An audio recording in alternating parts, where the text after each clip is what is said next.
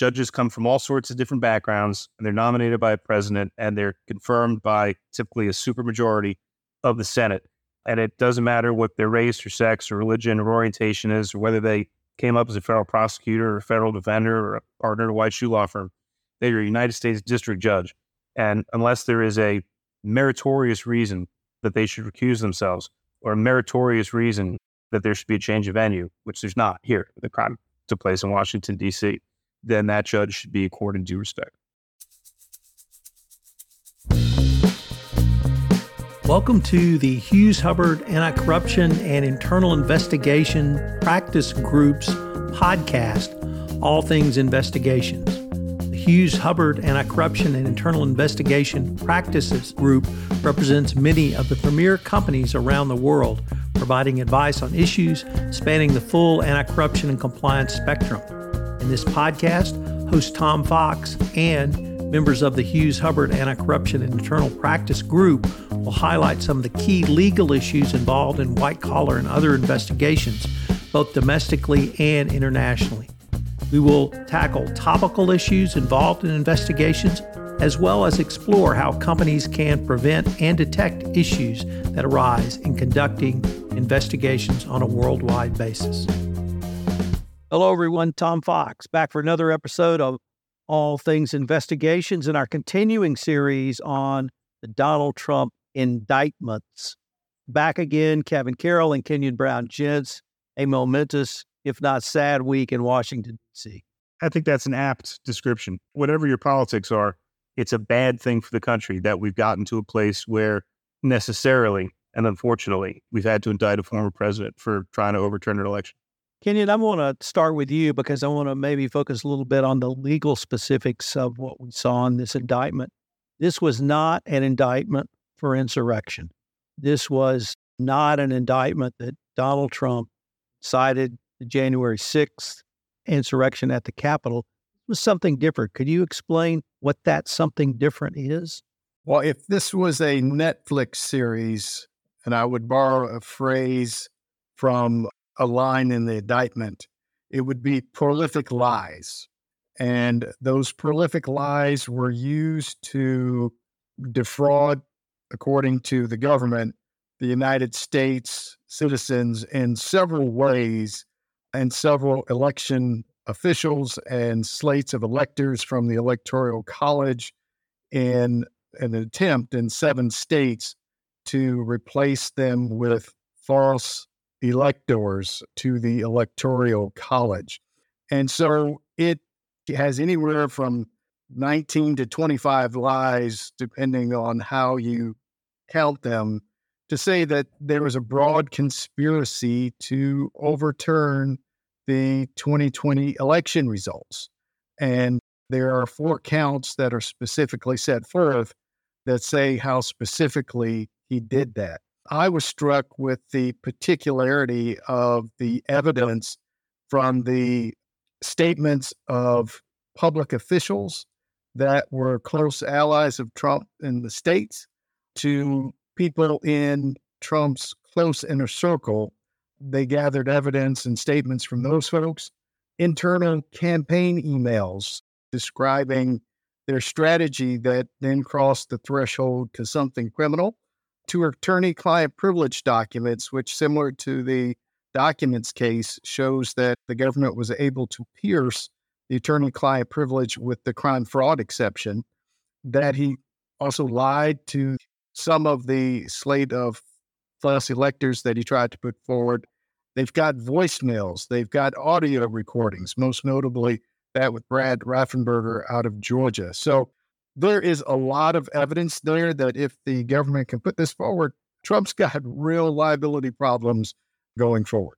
Kevin, what are your initial impressions?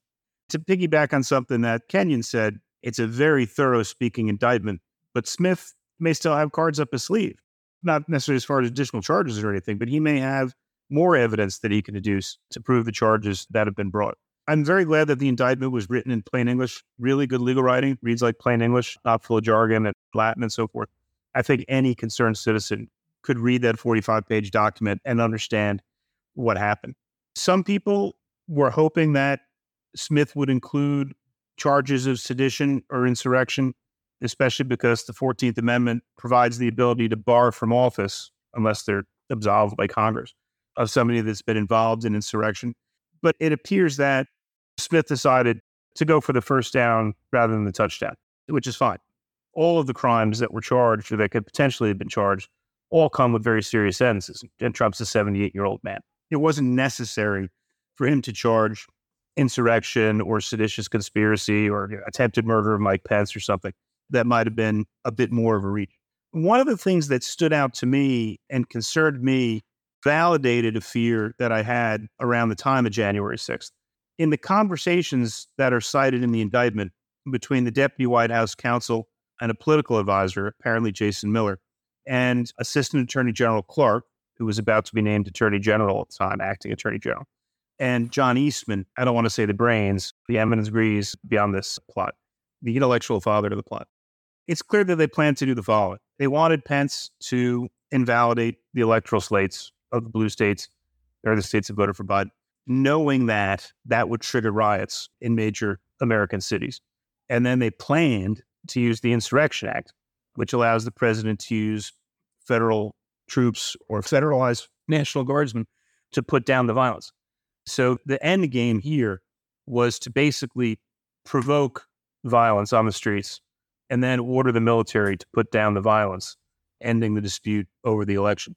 And that would overturn not just the Constitution, but going back even earlier to George Washington resigning his commission and refusing to be a dictator, and the military happily agreeing to stay out of domestic politics.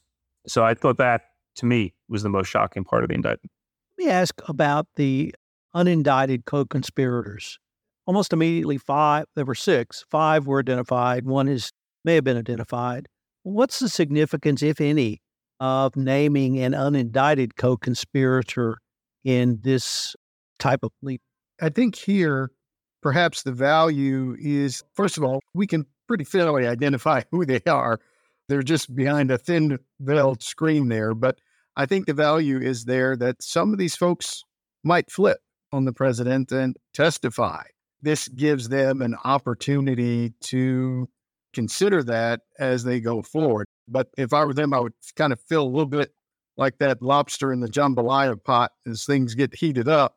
But the point is, they get more uncomfortable as things progress.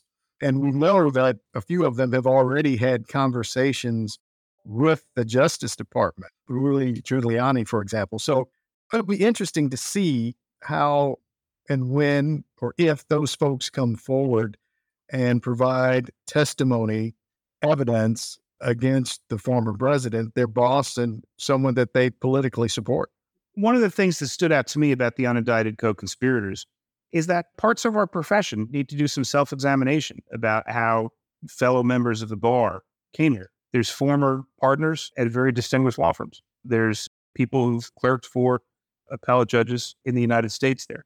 There's people who are on the full time faculties of law schools that they would engage in an attempt to have a coup d'etat is something that's of real concern to me about the status of ethics training and professional discipline at the bar. As to one of the unindicted co conspirators, as a New Yorker, it's just crushingly sad to see what's become of Giuliani. I grew up in New York. He was a hero to me as the mob busting prosecutor back in the 1980s. And then obviously he cleaned the city up of street crime in the 1990s. And then he held the city together after 9 11. And the fact that it appears, judging by his statements yesterday, that he's not looking to cooperate, that Rudy Giuliani is going to die in federal prison as a sad drunk is just, I think, a real disappointment to many millions of people. He turned to the judge what were your initial thoughts on the trial judge that was drawn for this case? I thought it was very interesting across the board in terms of the insurrection itself. I think nearly a thousand or more people have been indicted for their involvement in the insurrection. And this judge has heard many of those cases. Of course, not a thousand, but she's heard many of the cases and has come out more harshly than the government with respect to requested punishments for several of the defendants involved in the insurrection. So I think that this is not necessarily going to be a favorable court for the former president if convicted, certainly. But it will be interesting to see her rulings as things progress. And there have been, for example, some statements by the former president that he can't get a fair jury in DC and he wants to remove it to West Virginia. Yeah, fat chance of that happening. This is a very well qualified judge. She's been on the bench, I think, since 2014.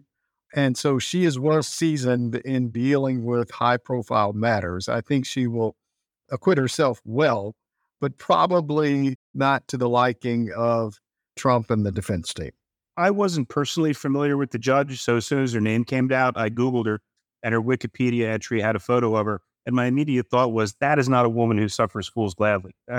I've since seen pictures of her where she looks more relaxed, but she had a pretty severe picture. And as Kenyen said, she's extraordinarily well qualified. I'm sure that Trump supporters are going to throw a lot of racist and sexist accusations at her. And I hope that every decent person and every member of the profession stands up for the dignity of the federal judiciary. Judges come from all sorts of different backgrounds, and they're nominated by a president, and they're confirmed by typically a supermajority of the Senate. And it doesn't matter what their race or sex or religion or orientation is, or whether they came up as a federal prosecutor or a federal defender or a partner at a white shoe law firm. They are a United States district judge. And unless there is a meritorious reason that they should recuse themselves or a meritorious reason that there should be a change of venue, which there's not here. The crime took place in Washington, D.C., then that judge should be accorded due respect. Let me just add that she was a former U.S. public defender as well. So she sat in the defense bar. She has defended cases. Her reputation seems to be that she will hold the government to its requirements and hold it strongly.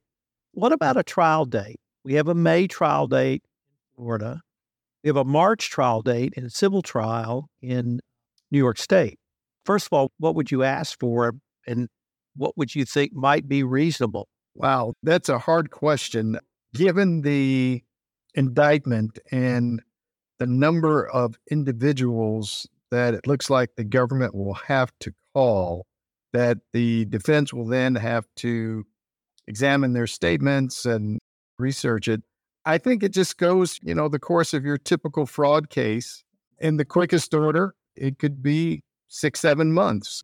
It could be around the 10 month time frame. I think at the longest without deliberate stalling, which I don't think this judge is going to take. And you don't have the examination of classified documents and having to sift through that and all the kind of sidebar hearings you have to have in the documents case. So I think this one, it's going to move pretty quickly. It's a fascinating question about when the trial date is actually going to be. And I think a lot is going to depend upon a pretrial motion practice about what defenses the defense is going to be allowed to put forward.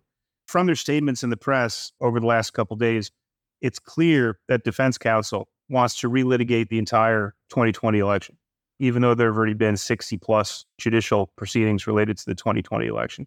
If, as I hope and suspect, the trial judge slaps that down and says that's a collateral issue, we're not going to have a trial within a trial. In as much as they're relevant, we're going to take the results of those other judicial proceedings in as evidence and not relitigate them. Then I think you could go quicker. On the other hand, if they decide that they want to call the collection of crazy folks that testified before state legislatures, for example, about this and relitigate the entire 2020 election. Then it could drag on into a very long trial, which would suggest a later trial date. Another consideration is that most people agree this is going to be the most important trial in American history. So give all the counsel adequate time to get ready. Bottom line, I agree with sort of Kenyen's north south estimates of what it could be. I guess it'll come in a little bit short of a year. It'd go to trial late spring, early summer next year. The chance that the New York excuse me, the Manhattan prosecutor cedes his date in March for this trial? The Manhattan DA's office is famously disputatious with the U.S. Attorney's Office for the Southern District of New York about things that happen in Manhattan. Maybe here, though, they would cede because it's another jurisdiction. And the 1 6 matter is clearly more important than the payoff to the sponsor. I'd like to end by going in a very different direction. both of you have worked in government service. Kevin, you're still an active military. And I wanted to start off by asking the oaths you take, uh, first for the military and then for the government, since I know you've had both, Kevin. And then, then I'm going to turn to you, Kenyen, with a different series of questions. But Kevin, when you raise that right hand to join the military, what does that oath mean? And is that something that you and your colleagues in the Army talk about? It absolutely is.